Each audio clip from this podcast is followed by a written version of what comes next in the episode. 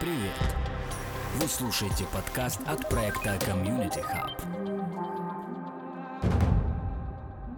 Знакомьтесь, мое имя Александр Юрьевич Тухова-Кобылин. Я являюсь сценаристом всех подкастов, которые выходят на проекте Community Hub. Это мой голос вы слышите в начале каждого выпуска. Это мои вопросы, которые задаются приглашенным гостям. Собственно, это я и приглашаю всех гостей к нам на эфиры. И это мои озорные кудри развиваются под ветрами лихо идущей бригантины под флагом веселого Роджера. Черт подери. Сегодня на Рее окажется Найки Еременко, коммерческий директор компании Mobile App. Ему выпала честь завершить долгое плавание в рубрике «Пираты и корпораты». Матросы кричат, что уже видят землю, и лишь капитану, тихо усмехнувшемуся в густые усы, известно, что прибытие в порт далеко не означает, что нового плавания не будет. Пока что вы в комьюнити хаб, но скоро вы окажетесь там, где того самого вышеупомянутого там еще нет. Добро пожаловать. Макс, можешь начинать. Друзья, всем привет. Всем привет. Меня зовут Макс Бит. Тот самый Александр, которого вы слышали. Подвел некий даже итог, можно сказать, э, происходящему. Мы заканчиваем мы заканчиваем наш интереснейший сериал, наше интереснейшее приключение в попытке понять, кто же в нашем сообществе является корпоратом, а кто является пиратом. Кучу встреч провели, я не знаю, там может быть какая-то, Саш, есть статистика более точная или у тебя э, не готова пока она? Это двенадцатая встреча. Это 12 встреча, но вот поделить пока ты не можешь, да, сколько там кого получилось. Давай... Могу. А, можешь. Ну, давай про последних. Андрей Тугарин и, и Дмитрий Романов были у нас в последнем эфире. 90%... Оба корпората. Да, 90% сообщества решило, что они корпораты. Оба. Соответственно, какая у нас на сегодняшний день статистика по количеству вот за 12 выпусков пиратов и корпоратов? Как там разделилось все это? А у нас, если брать их вдвоем, то у нас ровно 7 корпоратов на 6 6 выпусков и 5 пиратов на оставшиеся 5. И вот неизвестно, кем будет Nike сегодня. Ну да, вот как бы получается Найки Еременко, который у нас сегодня в гостях, он может уравнять, а может увеличить отрыв. Да, правильно я понимаю? Все верно, именно так. А, уже уравнять нельзя. 5, 5 против 7, 6-7 будет. Ну, если брать по выпускам, то тогда получится, что 5 выпусков у нас было а, исключительно пиратских, 6 выпусков у нас было корпоратских, и вот сегодняшний будет неизвестно. Ну вот, вот, то есть по выпускам, по выпускам у нас будет тогда, а, может быть, равно, а может быть, не будет. Ну, а, не будем загадывать, решать сообществу, сообщество голосует, сообщество определяет, кто ж перед ними, пират или корпорат. Я только напомню, что пират это тот, кто за а, децентрализацию, это тот, кто против регуляции, это тот, кто видит будущее, в котором свободные рынки без различных препонов так или иначе определяют лидеров. Ну а корпорат это тот, кто за ту систему, в которой мы находимся, в каком-то смысле, несмотря на ее переход на цифровизацию. Ну, впрочем, без корпоратов не было бы э, необходимой структурности иерархии, как в сценарии, который мне с удовольствием пишет Александр, он указал, и я с ним полностью согласен, действительно, так и есть. Я тоже так считаю. Э, иерархия, вообще все эти, все эти статистики, они все невозможны, если бы мы жили бы в мире, в котором нету этих корпоратов. Но опять же, одни без других невозможно, чтобы существовали. Давайте определяться, кто же Найк Еременко. Найк, привет. Привет.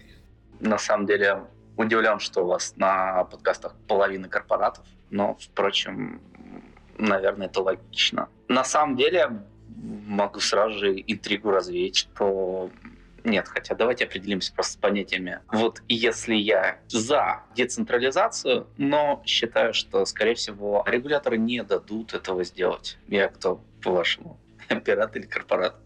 Правильный вопрос, неправильный адресат. По-нашему определяет сообщество.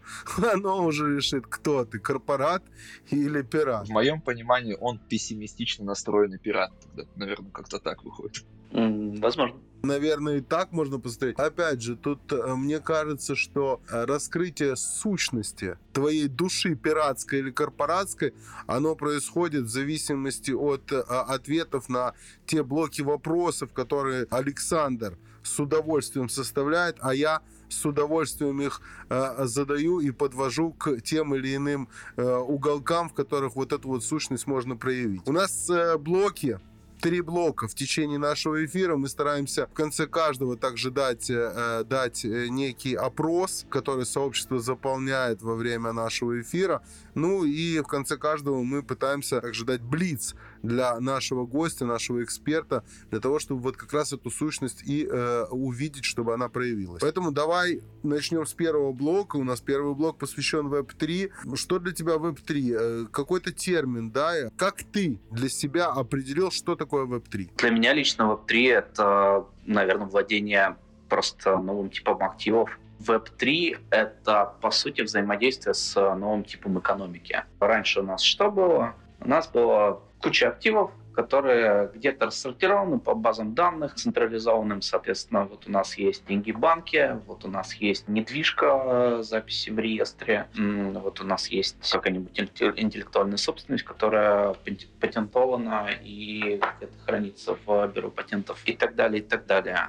Вот э, Web3 он, по сути, создает новые сценарии взаимодействия с этим всем добром. Он позволяет нам это токенизировать. У нас получается вот эта вся э, плеяда токенов, которые символизируют э, разные просто активы, они сводятся к некому одному общему знаменателю. То есть это то, что мы можем подтвердить, что мы владеем, мы можем это передать другому юзеру без каких-то проблем.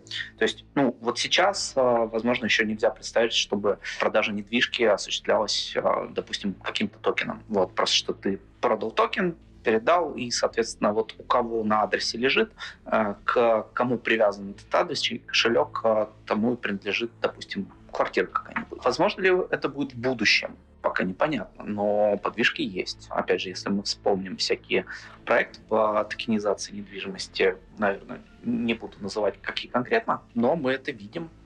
То есть мы видим, что с этим пытаются работать, это пытаются как-то упаковывать в какие-то DeFi продукты, потому что, ну, опять же, это достаточно легко упаковывается в продукты, похожие на банковские, но с нюансами. Допустим, у нас есть некий пул людей, которые хотят э, инвестировать в недвижку.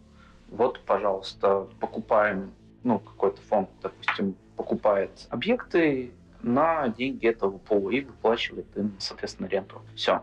Можно ли это еще децентрализовать? Это вопрос. Но, опять же, фреймворка под это дело пока что нет. И точно так же мы можем обходиться с практически любым типом токенизированных активов. То есть э, мы можем, допустим, нашу квартиру токенизированную куда-то в залог отдать, опять же, что-то взять из пула и выплачивать, и люди будут получать доход с этого. То есть это, по сути, платежи по кредиту, но по ипотеке, но не как банку, а просто как э, некому децентрализованному пулу. Или, допустим, не знаю, я какой-нибудь к примеру, музыкант, я хочу продать права на использование песни или на какой-нибудь альбом.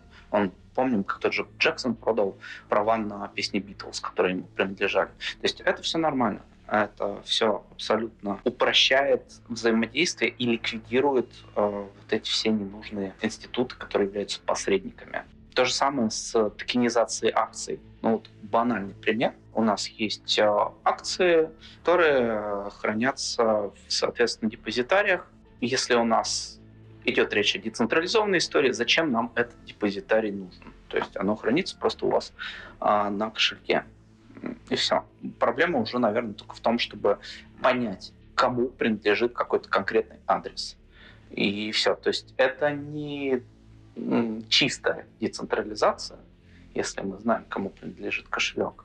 Но, опять же, ну и сейчас в, во многих случаях те, кому нужно, и так представляют, кому принадлежит той или иной кошелек. Потому что мы все-таки в находимся в мире, где э, за любыми потоками предпочитают следить. Так что я ответил на вопрос, да?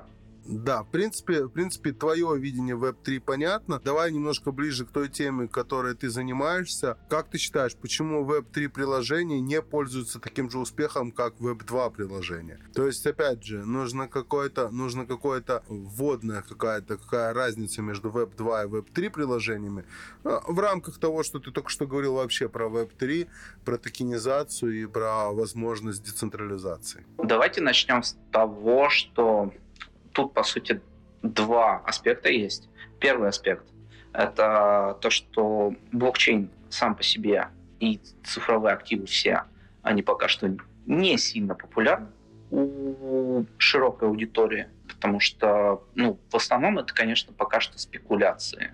Да, мы уже видим, как постепенно это переходит в какие-то use cases, но если мы говорим именно про использование в виде приложений, для любого приложения должна быть массовость.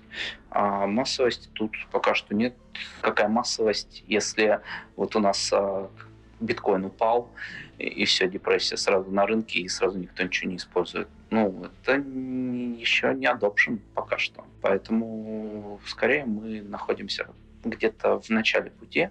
Крутой use case э, это э, CBDC. Вот это, наверное, одно из э, первых таких массовых применений блокчейна, но это совершенно не про децентрализацию истории, это скорее про нечто прямо противоположное. А второй аспект — это то, что у Web3 приложений мы говорим и про мобильные приложения и про, допустим, вебовские какие-то, то, что мы в браузере э, можем наблюдать. У них очень удобный интерфейс. Вот и все. А, и это даже связано, с, возможно, и не с дизайном. То есть я скорее говорю про UX. То есть э, UX, к сожалению, ну, он находится ну, сейчас не на уровне 2017 года, потому что в 2017 все было еще плачевнее. А, но он пока что еще не продвинулся до того момента, чтобы, ну, допустим, какая-нибудь бабушка взяла и могла использовать, ну, вот она WhatsApp может использовать а, или там Сбербанк онлайн, но в Web3, скорее всего, это будет слишком сложно. А, вопрос в том, чтобы, и это даже вопрос не усилий отдельной компании или еще кого-то. Это вопрос, наверное, всей криптоиндустрии в том, чтобы сделать Web3 более дружелюбным. Потому что стандартный пользователь не должен видеть различий вообще в использовании Web2 и Web3 приложения. То есть а, он не должен знать, что там под капотом. Ну, по сути. Потому что когда вы используете обычно Web2 приложение, вы же не знаете, что там вообще внутри. Что там Postgres, или какой-нибудь э, Oracle э, база данных, вам абсолютно все равно. Все, что вы знаете, что у вас есть логин, пароль, э, и вы можете по нему зайти. Все. Остальное не ваша главная боль. И вот вопрос в том, чтобы упростить настолько пользовательский опыт. То есть, я не знаю, пока как-то будет сделано, потому что ну, можно, к примеру, какие-нибудь э, использовать псевдонимы на блокчейне, э, и сейчас такое уже постепенно делается. Я думаю, кстати, что опыт CBDC э, покажет э, всей криптоиндустрии, э, как это можно сделать безболезненно и как-то понятно. То есть сейчас именно в этом проблема, потому что приложение сложно использовать. Вы заходите в приложение, вам нужно где-то что-то, какие-то фразы вводить, еще, еще где-то что-то нажимать. Это непонятно. Есть уже какие-то подвижки, опять же, в том, что у вас может стоять, к примеру, криптокошелек, к примеру, на мобильнике. И вы можете зайти в приложение, нажать авторизоваться через ну, допустим, MetaMask, и он через MetaMask просто откроет приложение, запросит подтверждение и зайдет. Это достаточно удобно. Но, наверное, можно еще и проще. То есть э, вот это две основных проблемы. То есть э, не массовость, то есть отсутствие аудитории а, пока что, а если нет аудитории, то, естественно, нет и разработчиков, потому что все хотят делать э, какие-то деньги на этом, а не просто ради идеи что-то пилить. Ну, понимаешь, какая штука? Если мы так на это все смотрим, то непонятно тогда те инвестиции, которые во все это вкладываются. Вот, например, если я не ошибаюсь, еще в январе была новость о том, что фонд Venom Ventures Fund, это Объединенные Арабские Эмираты, собирался вложить 1 миллиард в приложение Web3, включая DApps, DEF и игры. То есть во все эти вещи, про которые ты сейчас говоришь. И то, что у нас получается, что мысль, которая меня посещает, послушав то, что, то, что ты сейчас произнес, обычно, когда мы что-то, э, что-то, какой-то продукт мы получаем на рынке, он имеет популярность, он имеет популярность, потому что он э, закрывает какую-то боль, какое-то страдание пользователя, ну и тем самым э, это и есть его успешность, то есть любой пример, который ты приведешь, там, не знаю, Amazon, Facebook и так далее, каждый закрывал какую-то какую боль. Кто-то закрыл боль в общении, кто-то закрыл боль в доставке, кто-то закрыл боль, там, не знаю, если мы говорим про тот же самый там, ну кого назови, назови мне тот э, Инстаграм, да, это возможность какого-то проявления себя в том или ином виде и так далее. В общем, у каждого была, у каждого была задача, которая закрывала какие-то потребности пользователя. Не думаешь ли ты, во-первых, давай так, не думаешь ли ты, что, э, может быть, нету той самой боли, то есть мы выдумываем с попыткой найти, мы не сначала увидели, что нужно, и пытаемся найти на это какой-то ответ, а мы сами придумываем ответ до того, понимая вообще, нужно что-то или нет. Это с одной стороны. А с другой стороны, если вот так вот, как ты говоришь, и, и те позиции, про которые ты сказал, которые являются сегодня тем самым стеклянным потолком, за который нельзя пока выпрыгнуть, каким образом именно ты помогаешь популяризации этой технологии? То есть вы же работаете, опять же, в этой же сфере. То есть вы видите какую-то выгоду и понимаете, что популяризация, она потребна. Mm-hmm. Ну, смотри, а, давай с а, преамбулы, то есть а, инвестиции. Да, многие проекты, они существуют как раз на инвестиции. Вот опять же, Venom инвестирует в свою экосистему. Да, потому что Venom очень хочет стать одним из ведущих блокчейнов в Азии. Соответственно, это логично, что они вкладывают в это деньги, потому что они вкладывают, ну, по сути, в себя. То есть даже если это будет выделяться на на какие-то сторонние студии, сторонние студии все равно будут делать дапы, какую-то инфраструктуру для Венома. А, но, но большая часть проектов все-таки, кого бы мы ни взяли, вот даже тот же Polkadot, с которым я хорошо знаком, с которым мы много работали, они выделяют в основном на какие-то приложения, которые помогают инфраструктуре. То есть э, мы строим инфраструктуру, потом появится какой-то use case. Есть ли боль? Вопрос. Потому что посмотри на все приложения, которые сейчас есть. Это в основном кошельки, просто управление твоими блокчейн-активами. Иногда это мобильные игры. Не знаю, можем ли мы считать Brave тоже Web3 application каким-то? Ну, возможно, можем. Браузер децентрализованный. В этом есть подвижки, но они, опять же, не массовые, и они в основном все крутятся вокруг финансов. То есть мобильные игры, они пока что не популярны. То есть в них играет, пардон, три человека. Для того, чтобы это было по-настоящему массовым, а, какая-то большая крупная студия должна взять, пойти на риск, вложить свои деньги, и чтобы юзеры еще и не решили, что, блин, это очень неудобно, ладно, мы поиграем во что-то другое. Соответственно, поэтому никто пока на этот риск не идет. То есть должен быть первопроходец. Ну да, Amazon, Facebook э, и так далее, ну сколько загнувшихся таких же стартапов. О чем я хочу сказать? Что use cases сейчас на блокчейне, они достаточно ограничены. То есть они ограничены в основном взаимодействием с какой-то финансовой инфраструктурой. То есть они связаны по-прежнему с заработком. Имеет ли смысл переносить это, ну, переносить какой-нибудь Facebook на блокчейн? Очень спорно. Возможно, имеет для того, чтобы бороться с цензурой. В любом случае, если мы будем пессимистами, скорее всего, нужные люди придут и, и непосредственно к разработчикам, и это все дело каким-то образом прикроют. Ну или хотя бы даже э, удалят из стора. Это же просто достаточно делается. Скажи, пожалуйста, а если вот брать игры, если брать Axie Infinity, ты считаешь, что это э, в какой...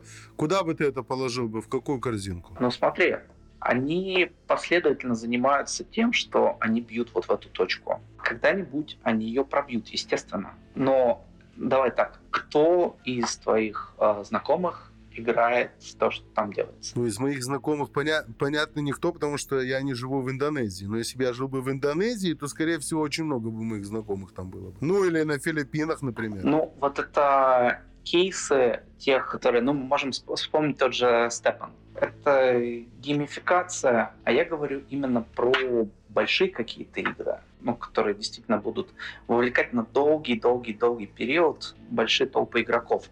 Пока что мы не видим таких э, кейсов в каком-то большом количестве. То есть, возможно, через пару лет это поменяется. Но, опять же, должен быть какой-то один э, крупный игрок, который решит э, сделать, ну, например, там AA или AAA игру.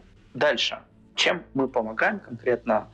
Ну, на самом деле, мы достаточно плотно связаны с Web3 э, разработкой. У нас большое количество кейсов, которые мы делаем по блокчейну, кошелькам. Вот, допустим, мы разрабатывали и разрабатываем большой а, канадский. Не могу, к сожалению, назвать из-за NDA, им не понравится, а, учитывая текущую ситуацию. Вот, тем не менее. Для себя мы тоже делаем. Мы как раз сейчас делаем такой проект на мобайле, который мы считаем достаточно сильно поможет одной из выбранных нами экосистем. И мы делаем его на свои деньги. То есть, э, ну, просто потому что мы думаем, что это интересно, что это поможет э, общему делу Web3, и что это упростит значительно жизнь пользователей в экосистеме. Это один из крупных блокчейнов. Мы кое-какой мобильный ап там делаем. Ну, наверное, где-то через полгода мы его зарелизим на Android и iOS. И это достаточно затратно, да ну, у нас, скажем так, есть возможность это делать, у маленьких студий этого нет. То есть для нас это как э, R&D, по сути. Если вы уже в теме, скажи, пожалуйста, в чем же главная ошибка начинающего? И, и не только начинающего, веб-3 разработчика. И в чем отличие веб 2.5, например? Про такое многие говорят, что это где-то посередине, да? Вот веб 2 в чистом виде. Ну и веб 3 соответственно. Где, где те капканы расставлены, с которыми вы уже встретились? Если честно, разницы мало.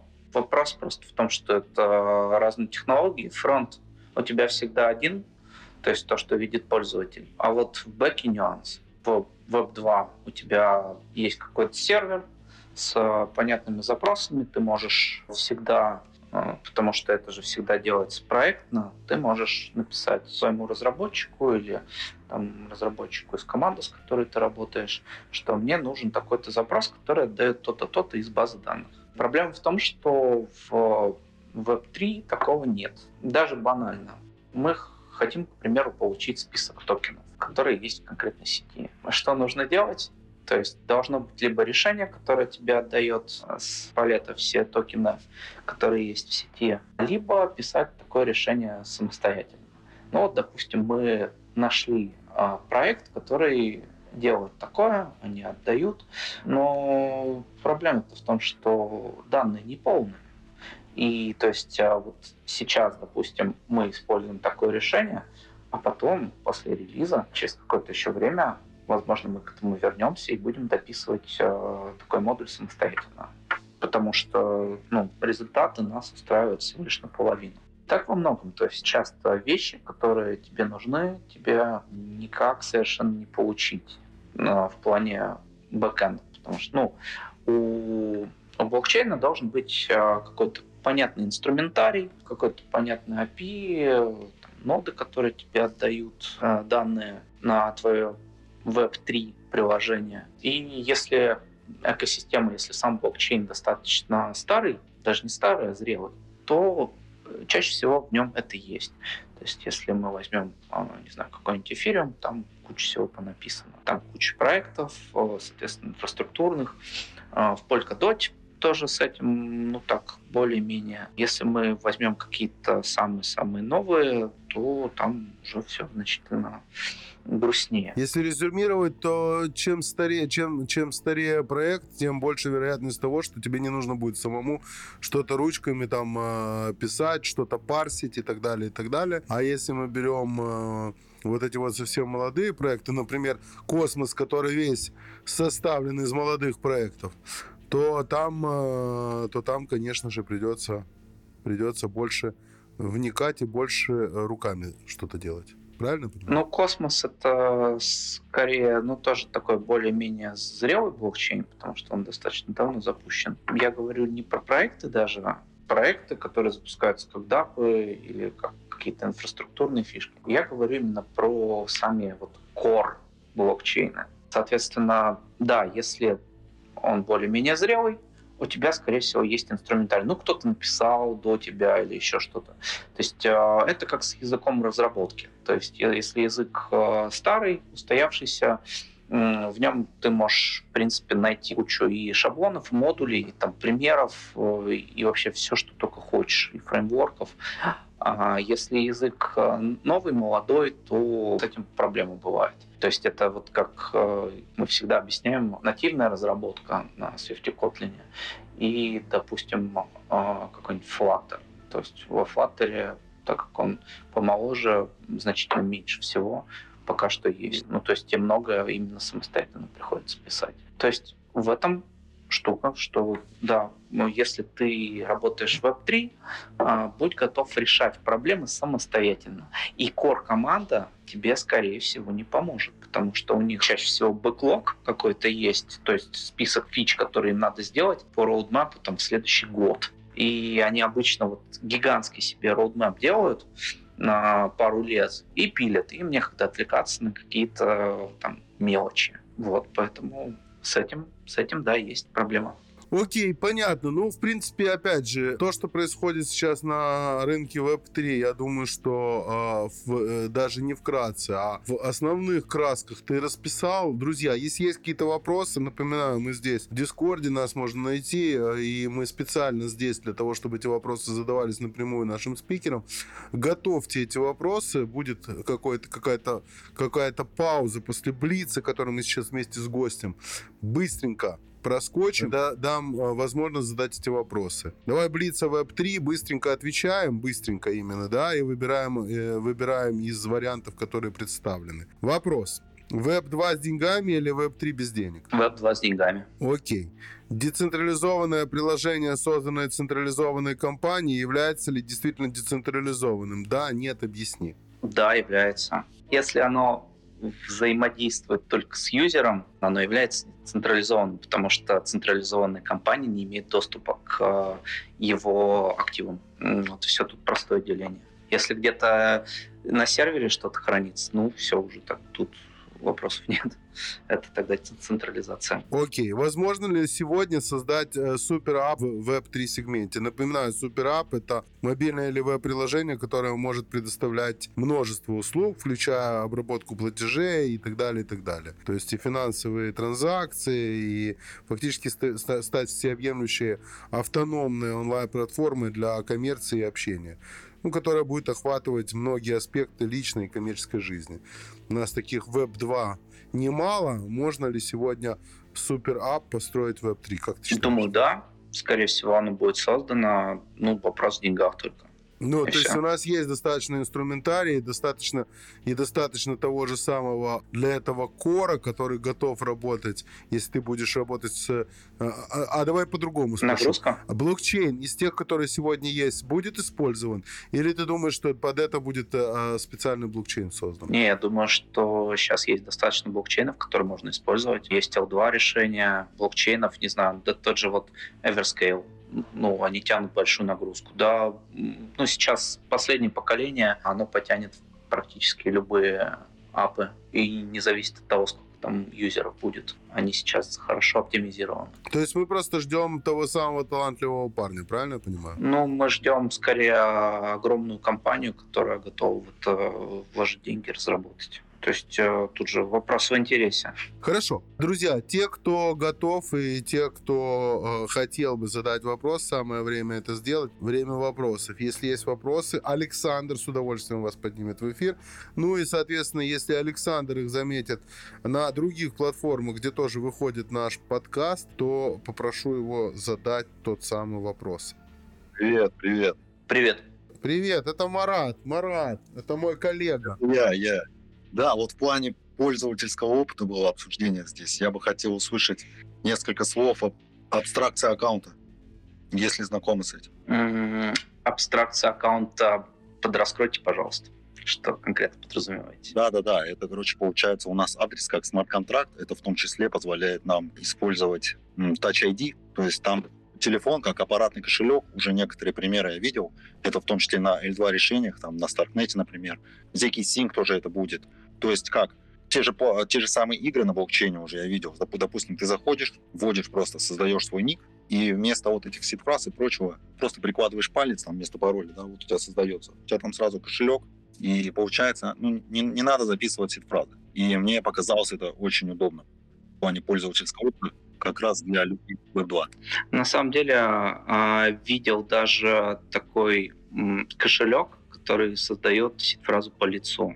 То есть они генерируют на основе лица, они сканируют просто, у них там простейший фейс-сканер, и они генерируют фразу, которая служит в дальнейшем а, именно для доступа к этому. Да, это, это крутой а, момент, но единственное, наверное, это нужно как-то как стандарт просто имплементировать, потому что но сейчас это же единичные, опять же, случаи. То есть это вот как раз а, то движение в направлении упрощения а, пользовательского опыта. Да, отпечаток с нами может кочевать, а, лицо с нами может кочевать от телефона к телефону. То есть мы это никак не перепутаем. Но, опять же, отпечаток, э, тут есть э, другая проблема, что если кто-то просто приложил наш палец к э, телефону, как с этим быть? Поэтому, ну, опять же, это все тоже должно учитываться. И, ну, в общем, тут баланс между безопасностью и усложнением. Я полагаю, что мы можем потратить 15 секунд на объявление результатов голосования. Пользуются ли люди веб-сервисами? 20% пользуются, им норм. 20% да, используют, но с левыми номерами. 40% да, используют и ждут не дождутся перехода на Web3. И 20% киберпанки. Они не пользуются Web2 сервисами. Можно продолжать дальше. Хорошо, давайте переходим к следующему нашему блоку.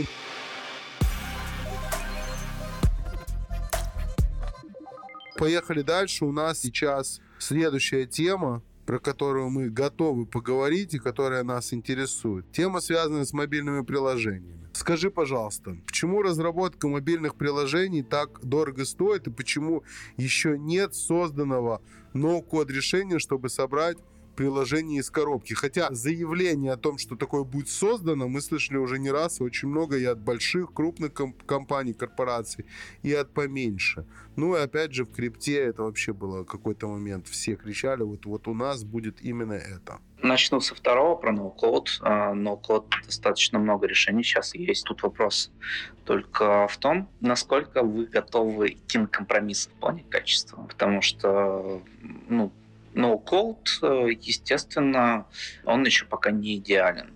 Но вот я на днях вообще видел решение, которое позволяет создать из Figma файла какой-то интерфейс, э, уже ну, непосредственно верстку для мобильного приложения. Ну, возможно, что еще годик, и все будут пользоваться, потому что и на выставках сейчас я вижу всяких, на банковской выставке э, на, на прошлой неделе был, там тоже ноу-кодеры, и ну, то есть это постепенно распространяется. Да и возможно, что тот же чат GPT сможет делать а, мобильные приложения при должном обучении. Вот только снял, только снял с языка. Только снял с языка, я думаю, что он уже может. Вопрос просто в том, что, наверное, не все ему задавали такой запрос. Не, он пока не может. А ты пытался? Ты пытался, задавал запросы? Да, конечно, мы тестили. Он э, умеет писать некий код, но он кривой пока что. Ну, естественно, это не то, что можно использовать в коммерческом плане.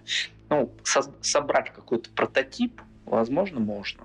То есть э, его действительно можно сделать, если у вас мало ресурсов финансовых, вы хотите просто потыкать э, приложение, как оно будет вот э, в реальности работать. И я думаю, что его, скорее всего, допилят, конечно же, в плане вот такой разработки. И вот, может, это даже не чат GPT будет, может, это будет какая-то другая обученная нейросетка, скорее даже всего. Но там сейчас э, это на уровне даже хуже, чем джуниор-разработчик.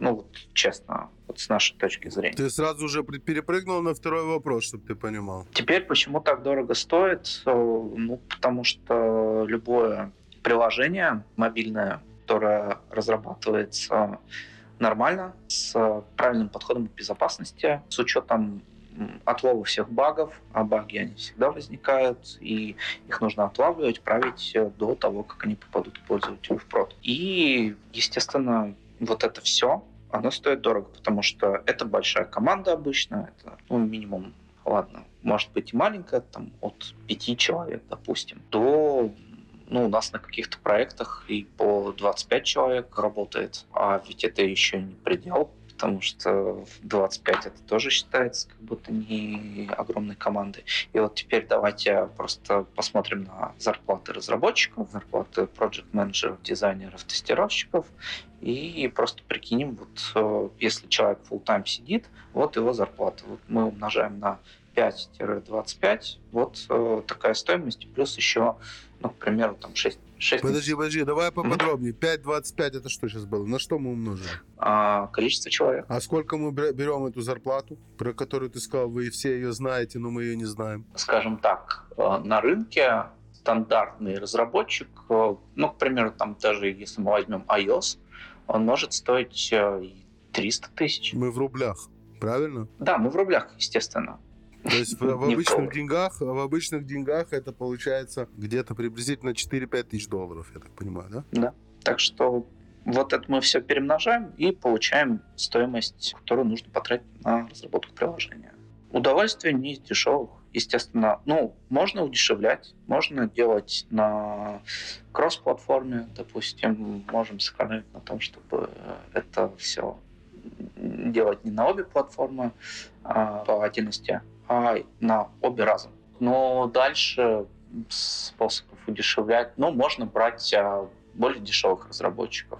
Допустим, а, если мы возьмем регионы, на Фивере там, к сожалению, их тяжело в команду будет просто организовать. Вопрос же именно в проектном подходе. То есть, если мы делаем что-то серьезное, мы вот часто работаем с теми же банками, и так далее. Там, там все должно быть серьезно, там должно быть в срок, там должно соответствовать э, всем требованиям банковской безопасности. Ну, этот процесс, к сожалению, не удешевить. Но если мы берем какие-то приложения, которые должны стоить подешевле, то есть это ритейл-приложение, какая-то развлекаловка и так далее, ну, конечно, мы можем что-то с этим сделать, э, то есть взять поменьше команду, пусть они чуть подольше пилят это все, но там, мы сэкономим на, допустим, тех же взаимодействиях разработчиков и так далее. А способов много, но все равно это не будет стоить, там, не знаю, 500 тысяч рублей. Среднее, среднее временное, скажи, пожалуйста, какое среднее временное? В принципе, сегодня для проекта, стандарт проекта разработки, да. Месяцев 6.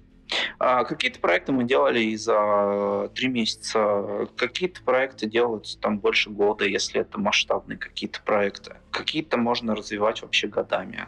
То есть э, тут, ну вот среднее, именно среднее, то, что мы, к примеру, всегда говорим всем, кто хочет делать приложение, это 6 месяцев.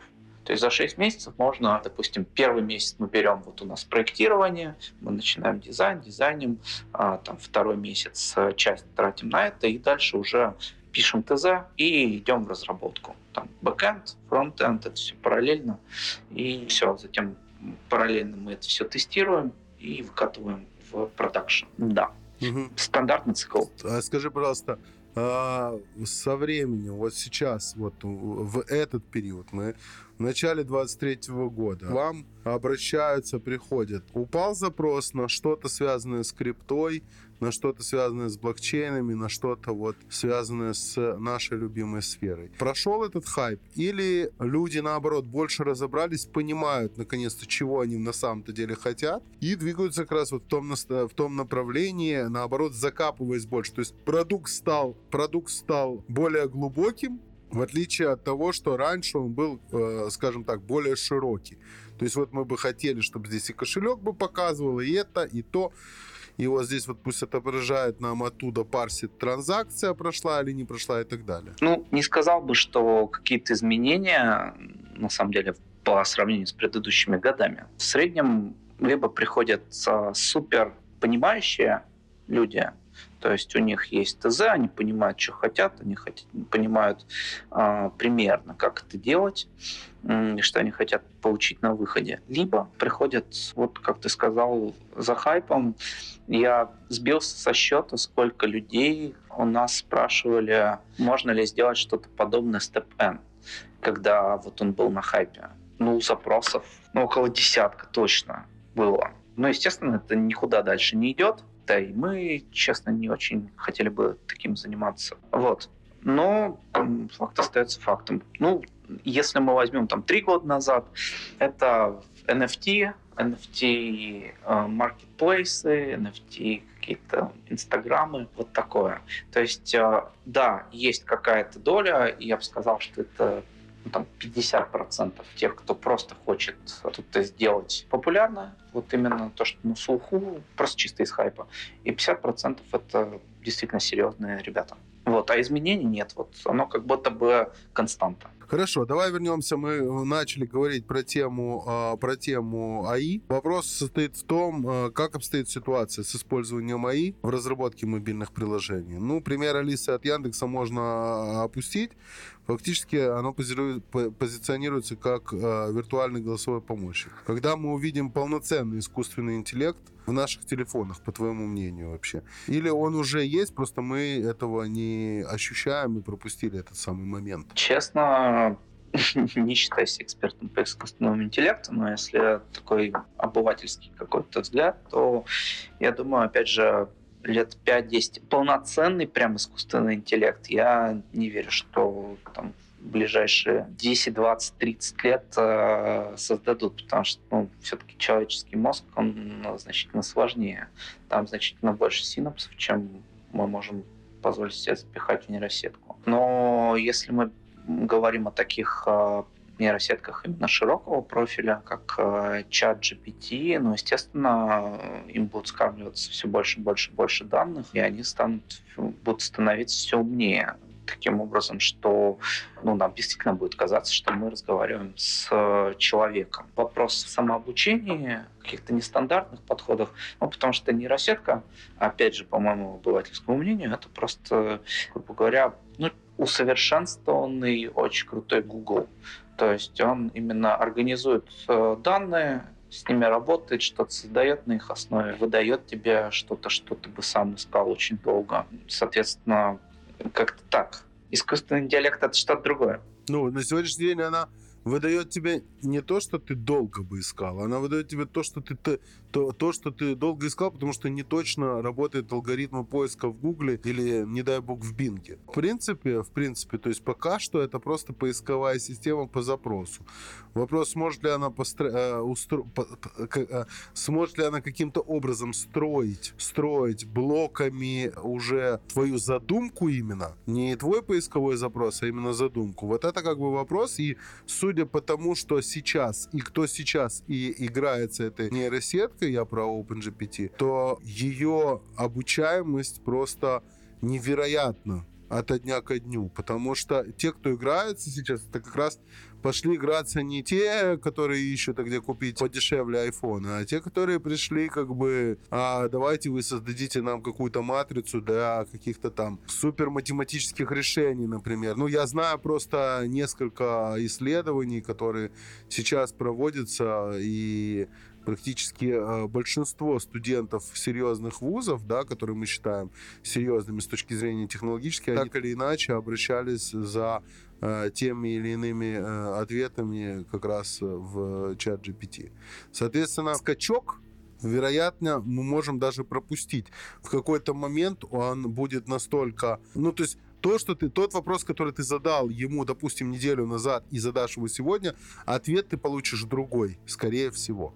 В отличие от Гугла. В отличие от Гугла, где тебе выдача будет та же, что и неделю назад, но максимум они поменяются местами, первая и вторая ссылка. Но видишь, этот вопрос, он, по сути, близок к вопросу, когда будет технологическая сингулярность. По-моему, достаточно близок вот, по постановке вопроса.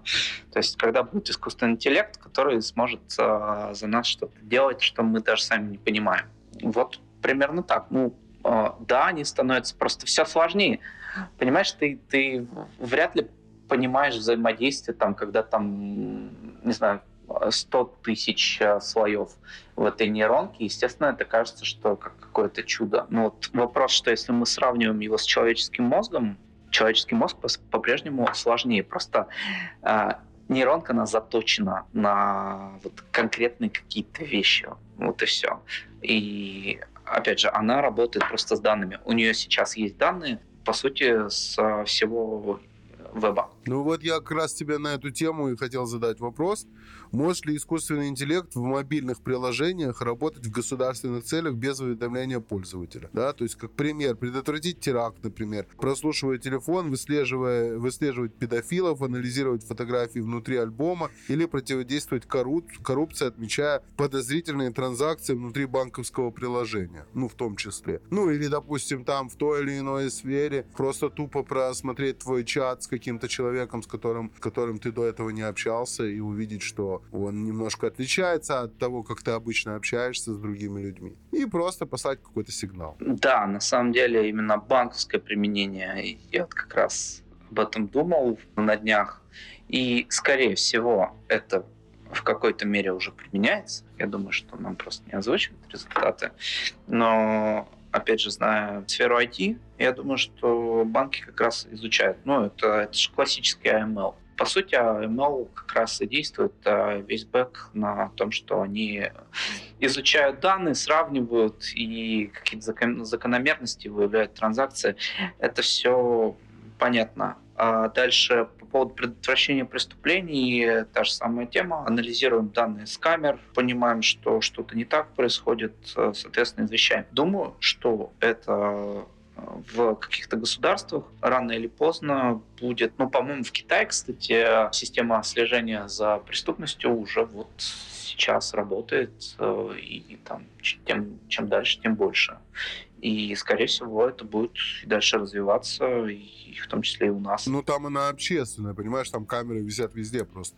Здесь же мы говорим, что это просто шпион внутри твоего телефона. Да, шпион внутри телефона ну, тут вопрос в том, высылает ли телефон что-то. По сути, нам нейросетка для этого не нужна. То есть нам нужен какой-то набор фильтров. Ну, естественно, это может быть и нейросетка. Тут уже немножко другой вопрос приватности и того, чем делится твой телефон, пока ты об этом не знаешь. Сейчас пока по заявлениям корпорации говорят, что они не делают этого и вот можем вспомнить э, пример с Apple, которая э, после, по-моему, бостонского, что ли, теракта не хотела вскрывать телефон террориста, и в итоге это пришлось какой-то независимой фирме по безопасности делать, а, пытаться его взломать. То есть, э, ну, декларируется одно, что будет дальше, непонятно, особенно с последними тенденциями, трендами на слежку.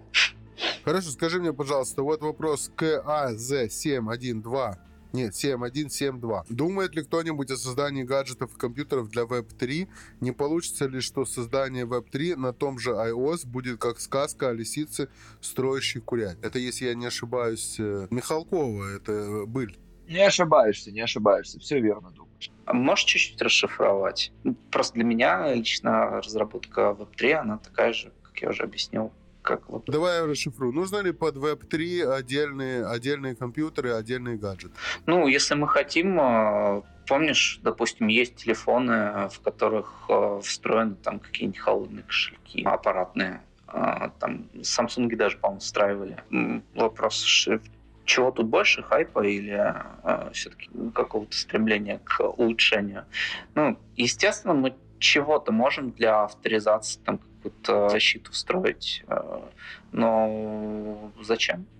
То есть, по сути, всеми теми же средствами можно... Ты думал, например, что телефон просто, э, например, для того, чтобы телефон был более удачным э, вариантом для того, чтобы держать ноду? Или же телефон был более удачным вариантом для того, чтобы э, быть частью mesh-сети и так далее? Например, возможность каким-то образом управлять антенной телефона чтобы она могла подключаться именно к тому, куда ты хочешь подключиться. То есть, грубо говоря, децентрализовать то железо, которое у тебя есть, чтобы у тебя была возможность его децентрализовать. А, ну, опять же, зависит от того, у кого есть деньги, а заинтересованы ли они в этом. Я наверное, не смогу ответить на этот вопрос. Ну, для Web3 нужно это или нет, как ты считаешь? Да, мне кажется, если честно, не, не очень. То, что сегодня на этих рельсах, то есть это, грубо говоря, смотри, давай я тебе пример такой приведу, чтобы было более понятно. Можно охеренно снять. Что там уже есть больше, чем 4К. Это вот Александр знает, какие там дальше после 4К идут. Наименование, да? Кинцо можно снять вот такое. 8, 8К идет. Это я точно знаю. Вот, вот, 8К. Э, но как посмотреть 8К на телевизоре Фотон? Я просто не понимаю. Вот чтобы у нас не получилось, что у нас 8К и телевизор Фотон. Такое возможен вариант, как ты предполагаешь? Причем от телевизора Фотон до сегодняшнего дня прошло всего лишь, ну, допустим, что телевизор Горизонт выпускает Витебский до сих пор, да, то, соответственно, можно считать, что прошло, ну, 5 лет, ну, 3 года. Опять же, у тебя не зависит от того, Web2 или Web3. То есть можно написать э, Web2 приложение, которое будет э, грузить телефон так, что он сгорит к чертям. Э, можно написать Web3 такое приложение. Ну, если для, для ноды, ну, я слышал про проекты, которые а, используют телефоны как ноды. Ну, кстати, в той же Индии, по-моему, какие-то такие запускались. Вопрос в том, сколько, какие вычисления делает эта нода и тянет ли просто этот телефон. Вот и все. А Web2, Web3 — это просто способ, э, ну, по сути, доступа к твоим данным и где они хранятся. То есть э, централизованные или децентрализованные. То есть поэтому, ну, все то же самое. Ну да, да. Ну то, то есть мне бы хотелось бы, чтобы мой телефон ничего не хранил, например, а отсылал это не в облако, которое связано с какой-то корпорацией, а отсылал там, например, какую-то сетку, которая дальше это разбрасывала по частям, и у каждого хранился бы кусок. Соответственно, тот телефон, который у меня сейчас есть, э, вряд ли может э, себе такое позволить. Я говорю про вот эти коробочные Samsung и iPhone. Я могу одно дополнение внести здесь, небольшое совсем, Макс? Давай, давай. В, в вашу беседу.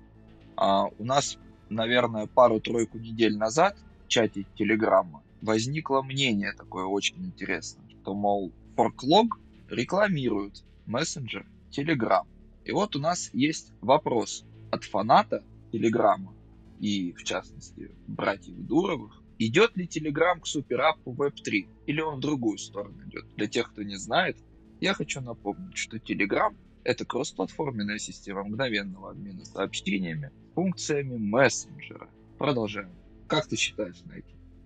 По Telegram, да, конечно, они идут туда. Ну, они, по сути, интегрируют с э, Тонкоином это все. В принципе, как э, человек, который не понаслышке знаком с э, этой экосистемой, потому что я много взаимодействовал, допустим, с Everscale, который является схожей платформой. По сути, они на похожей базе, на похожих идеях. Просто Everscale сами разрабатывали, соответственно, Toncoin они разрабатывали при поддержке Дурова, скорее всего. И да, естественно, это будет какой-то мессенджер-суперап с какими-то дапами, которые ты сможешь запускать прямо оттуда. Но вот вопрос, до какой поры а, регуляторы это будут терпеть, потому что, ну, они же вроде бы запрещали Дурову заниматься, допустим, тем же тоном. Вот. Но, опять же, я не прорицатель, и тут каких-то прогнозов я делать не буду. А это дело неблагодарное. Потом вспомнит. Неблагодарное, совершенно верно. Я, я, я это прорицал как раз, когда все это было, и предполагал, что именно так и будет, как сейчас происходит. Э, считаю, что Дуров молодец, он все правильно сделал, он создал, он отошел назад. Он сейчас это присоединит, скажет, что это не он, те, кто это, ищите их, мы тут ни при чем, мы просто дали возможность открытого кода. И в конечном итоге все будет супер работать и никакая регуляция его не догонит, потому что в этот раз он это сделал по-умному и э, достаточно времени. И у нас есть результаты голосования, кстати, вот что интересно. Каким устройством вы бы пользовались? Никто не пользовался бы максимально комфортным, но деанонимизированным устройством. 50% пользовались бы неудобным, но позволяющим сохранить анонимность. И 50% считают, что надежнее Nokia 3310 мир еще не придумал. Ну, я согласен с этими, которые про Nokia так говорят. У Nokia новый дизайн. Главный там, а, главный человек по дизайну, видимо, он сегодня сказал так, что мы создаем э, новый дизайн для того, чтобы каким-то образом выбить тот стереотип, который складывается у людей, когда они видят старые буквы, э, старые буквы логотипа Nokia все равно в наших головах 3310 останется самым лучшим. Мне так кажется, ему, ему не удастся нас запутать. Макс, ради интереса, а ты с Linux сейчас э, подключаешься? Не, не, я весь в Apple. Я весь, я весь в Apple. Я просто вокруг меня другого нет, только сплошные Apple. То есть вот у меня э, 4 гаджета в руках и все 4 Apple. Кучеряво ты, Макс, живешь, я тебе скажу. 4 Apple у тебя, ничего себе. А iPhone это туда же, понимаешь, компания называется-то Apple. То есть это вот у меня там iPhone, iPhone, iPhone, MacBook и вот еще одно устройство тоже Apple. В хорошем месте ты трудишься, значит, Макс, раз у тебя 4 Apple имеет место быть. Ну, для того, чтобы у нас была качественная запись, нам нужно ее записывать сразу же на несколько устройств, для того, чтобы ничего не потерять, как говорится. Если подытожим, просто надо сказать, что вот к тому, твоему вопросу, что если какой-то, опять же, технологической корпорации, а разработка телефона это прям совсем сложно. Вот понадобится такое, ну, хранение данных в облаке, оно, по сути, ну, похоже на хранение данных в какой-то децентрализованной просто сети из нод, э, похоже на IPFS. Это нормально. Просто ну, смысл,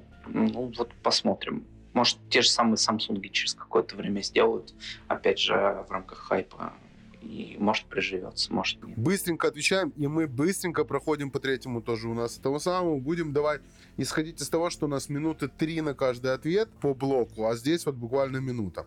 Какое мобильное приложение сейчас является самым элегантным с точки зрения пользовательского интерфейса, по-твоему? Ну, честно, из банкинга Тинькофф. Окей. Комфорт или безопасность? А, выбери одну из двух. Все меня в корпораты запишут. Комфорт. Комфорт. Комфорт или деньги? Деньги.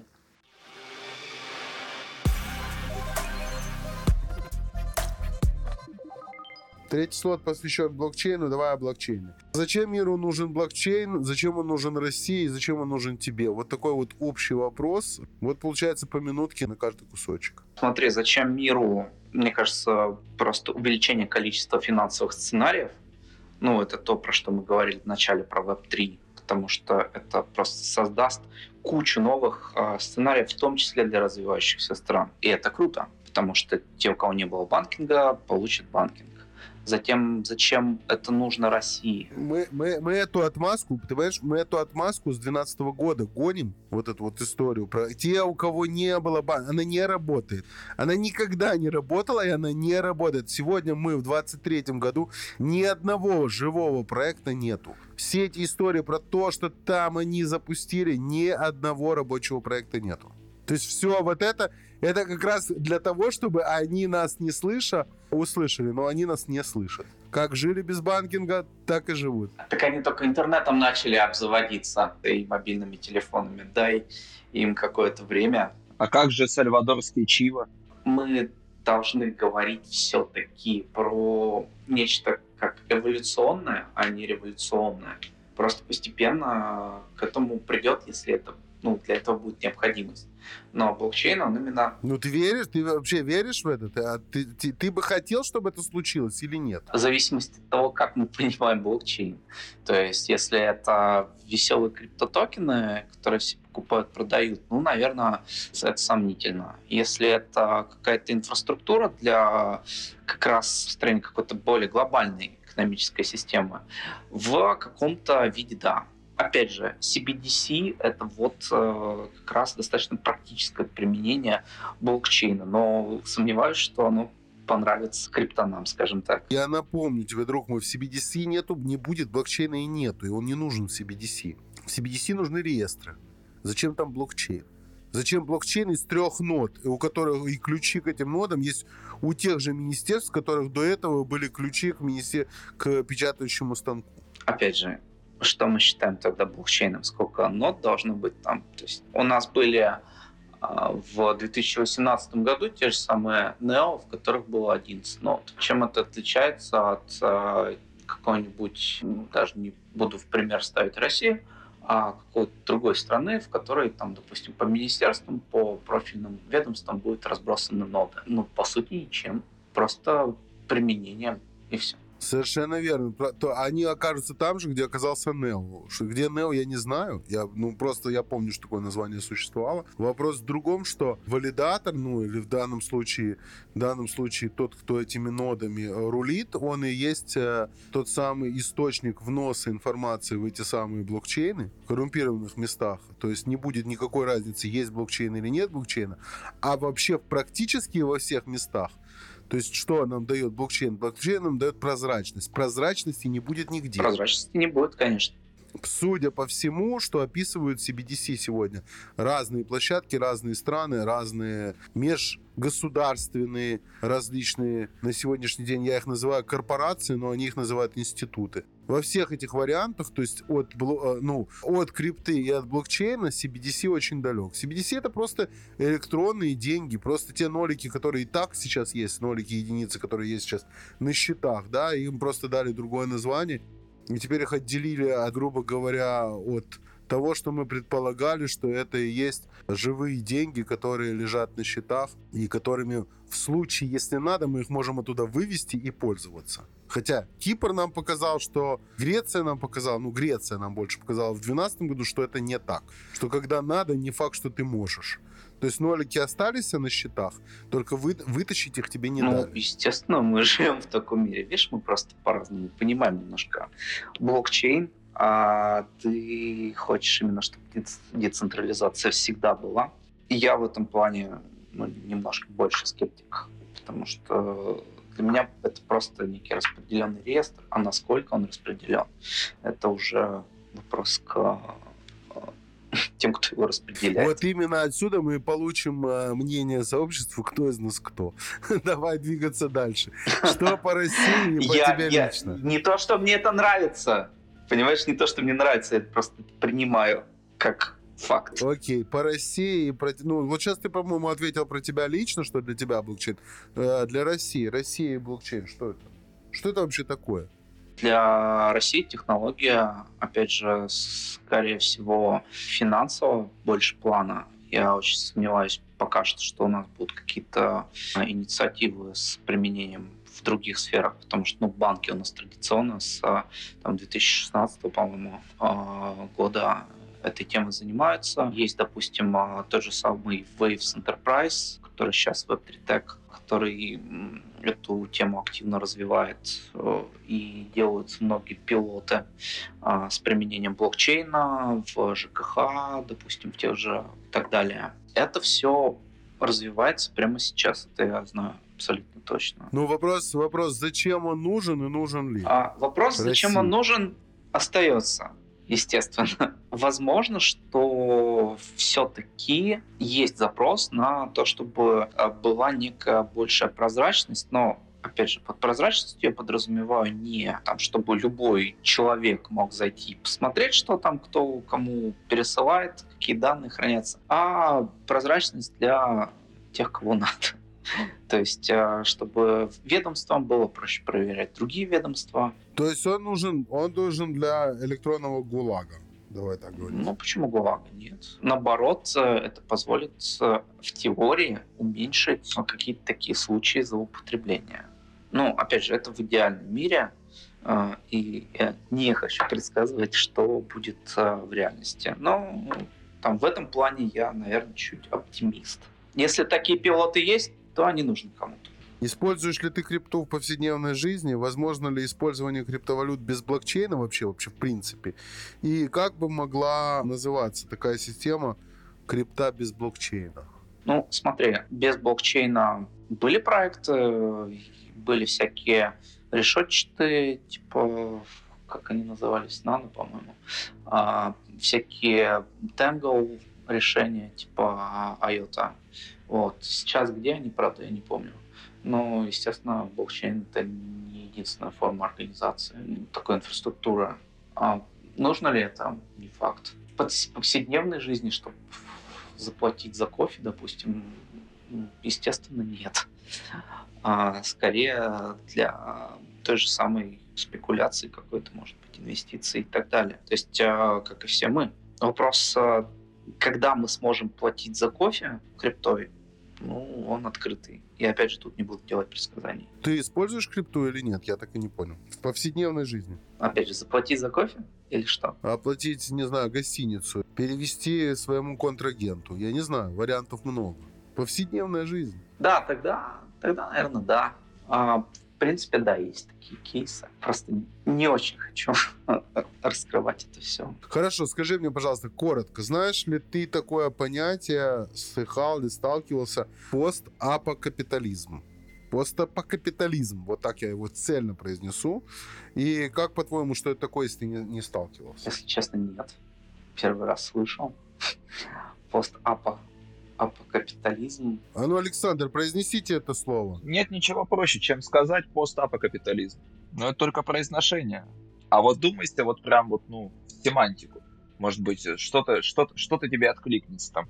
Даже самое абстрактное, самое случайное. Не, ну понятно, что это из постапокалипсис и капитализма. Как бы ты связал эти два понятия? Давай так скажем. Мы вообще там или нет? Вот вопрос да, вот так давай поставим. Мы там уже или мы еще не там? Знаете, я встречал э, интересное понятие э, нищий панк. То есть это как киберпанк, но немножко победнее. Когда, скажем так, большую часть каких-то развлечений и удовольствий старого мира их э, заменяют э, на виртуальные. И вот э, там вот к такому мы, наверное, движемся. То есть с метавселенными и так далее. Я думаю, что это, наверное, это вот этот нищий панк, это, наверное, какой-то двоюродный брат нашего комьюнити Энджела Кибербомжа, который прямо сейчас нас слушает. Близкий какой-то его я тебе скажу так, если вы читали, есть такая книга, к сожалению, вот память моя вот на все эти вещи, она все хуже и хуже. А, книга называлась, по-моему, «Вирт». По-моему, она называлась «Вирт». Вот она как раз именно про это. Те, кто не читал и хотят окунуться и охренеть, это вот им вот, вот, вот эта вот книга. Очень своеобразно, э, с очень неожиданным началом и неожиданным концом. Ну, все там неожиданно. Там все неожиданно, и там как раз вот про вот это. Для тебя с твоей памятью вообще очень многое неожиданно. То есть, что-то вчера помнил, сегодня уже не помнишь. Оп, неожиданность случилась. Не-не-не-не-не-не. Я как раз именно помню, что я помню и начало, и конец. Да, книга называется «Вирт». Автор э, Джефф, э, Джефф Нун. Очень советую. Опять же, не уверен, что ее можно купить в Российской Федерации. Беру свои слова обратно по поводу памяти. Все у тебя хорошо с памятью. Да. Так э, постапокапитализм что же это? Я, я могу предположить, что это какой-то капитализм, который на руинах цивилизации возникает или что-то такое. Но я думаю, я далек. Не представляешь, насколько близок даже. Насколько? Ну вот прям вот представь, вот смотри, что ты стоишь рядом с чем-то, но ты не оно. Но ты стоишь максимально близко, чтобы уже этим стать. Mm-hmm. Вот примерно там. Так вы расшифруете? Ну, я расшифрую, я расшифрую. На самом деле, это стадия, это стадия, которую есть подозрение, что мы э, переживаем. Это что-то промежуточное между старым укладом и новым. Это что-то Это что-то похожее на железнодорожный переезд э, в районе города Брест. Так вот там вот с Польши, когда поезд заезжает, он заезжает в Беларусь через вот этот вот самый, э, через вот этот вот самый пограничный городок, и там из одной колейки ему нужно перейти на другую. Там колеса меняются, да? Там меняются колеса, да, там меняются колеса, а причем на разных составах по-разному. Где-то состав переставляют на другие колеса, где-то колеса переставляют на состав. Вот, соответственно, мы где-то вот там. Самое интересное, что совершенно непонятно, куда ведет этот путь. Он вообще, может быть, в тупик ведет. А может быть, что он ведет под откос. А может быть, что он, наоборот, ведет нас в светлое будущее. Непонятно. Но пока что мы где-то там, где меняют колеса, и мы с одной, с одной колейки переходим на другую. Приблизительно я объяснил, я метафорично передать сумел. Где-то там, где-то там. Давай мы перейдем к нашему любимому. Вернее, э, не, не, не так нашему, как Александра любимому. Опросу. Он, он уже прошел или нет, Александр? У нас есть результат? Да, 75% людей не знают, что такое постапокапитализм, и 25% хотелось бы узнать этого. Вот ради этих 25%, видимо, и будут посвящены последующие три месяца. Вот об этом вы поверите, вы все узнаете. Последующие три месяца, да, как раз мы, как я и говорил вначале, мы заканчиваем наш сериал, который называется «Пираты и корпораты», и плавно переходим в новый сериал, который называется «Постапокапитализм». И мне тяжело это выговорить, моя дислекция мне не дает. Так, Давай Блиц. Блиц о блокчейне. Фиат или крипта? Крипта. Мир без блокчейна или мир без войны? Мир без войны. Если бы была возможность найти самого себя в лабиринте, ты бы вошел в этот лабиринт или нет? Нет. Окей. Э, ну и от меня последний вопрос. Регуляция – это условность или без нее никуда? Боюсь, что без нее никуда боишься, что без нее никуда, а я все остаюсь при мнении, что это условность. Так, друзья, ну вот, вот, как бы, вот здесь мы подводим итоги, а, мы подводим итоги нашей рубрики, мы подводим итоги нашему общению с э, прекрасным гостем, с хорошим экспертом, с человеком, у которого есть свое мнение по вещам, которые нас с вами окружают и стали и становятся обыденностью. Раньше поговорить про э, допустим, лет так 10 назад поговорить про мобильные приложения, это было что-то что вообще непонятное для большинства, как сегодня мы понимаем, что эм, для многих непонятно, что такое блокчейн или что такое криптовалюты. Сегодня мы уже находимся на той ступени, когда, ну как же без этого, все все знают, все все понимают и понимают, о чем мы говорим. Надеюсь, что придем и к такому пониманию и в нашей любимой сфере. Соответственно, вам выбирать, кого вы сегодня слышали, пирата или корпората. Nike Еременко, наш гость, э, ответил искренне на все вопросы. И мне кажется, что показал свою суть. Ну и, соответственно, мы уже, наверное, в новой рубрике подведем, наверное, итог старых всех движений, связанных с прошлым сериалом. Два слова Nike, и мы заканчиваем. Да, спасибо, ребят, что пригласили. Было приятно пообщаться. Прикольно. А нам-то как приятно. Нам тоже было приятно пообщаться, и приятно было, и приятно было услышать от э, человека, который реально руками, руками касается и занимается теми вещами, которые нам, простым людям, пользователям кажется, ну, просто нажал, и оно работает. Спасибо, что уделил время, спасибо, что вы э, так или иначе занимаетесь этой самой адопцией, вкладываете средства, вкладываете силы, вкладываете желание в то, чтобы создавать какие-то продукты, которые создаете за свои, для себя и для всего нашего сообщества. Спасибо большое. А с вами встретимся в эфире э, ровно через неделю. Всем пока-пока. Пока. Спасибо. Вы слушали подкаст от проекта Community Hub. До новых встреч!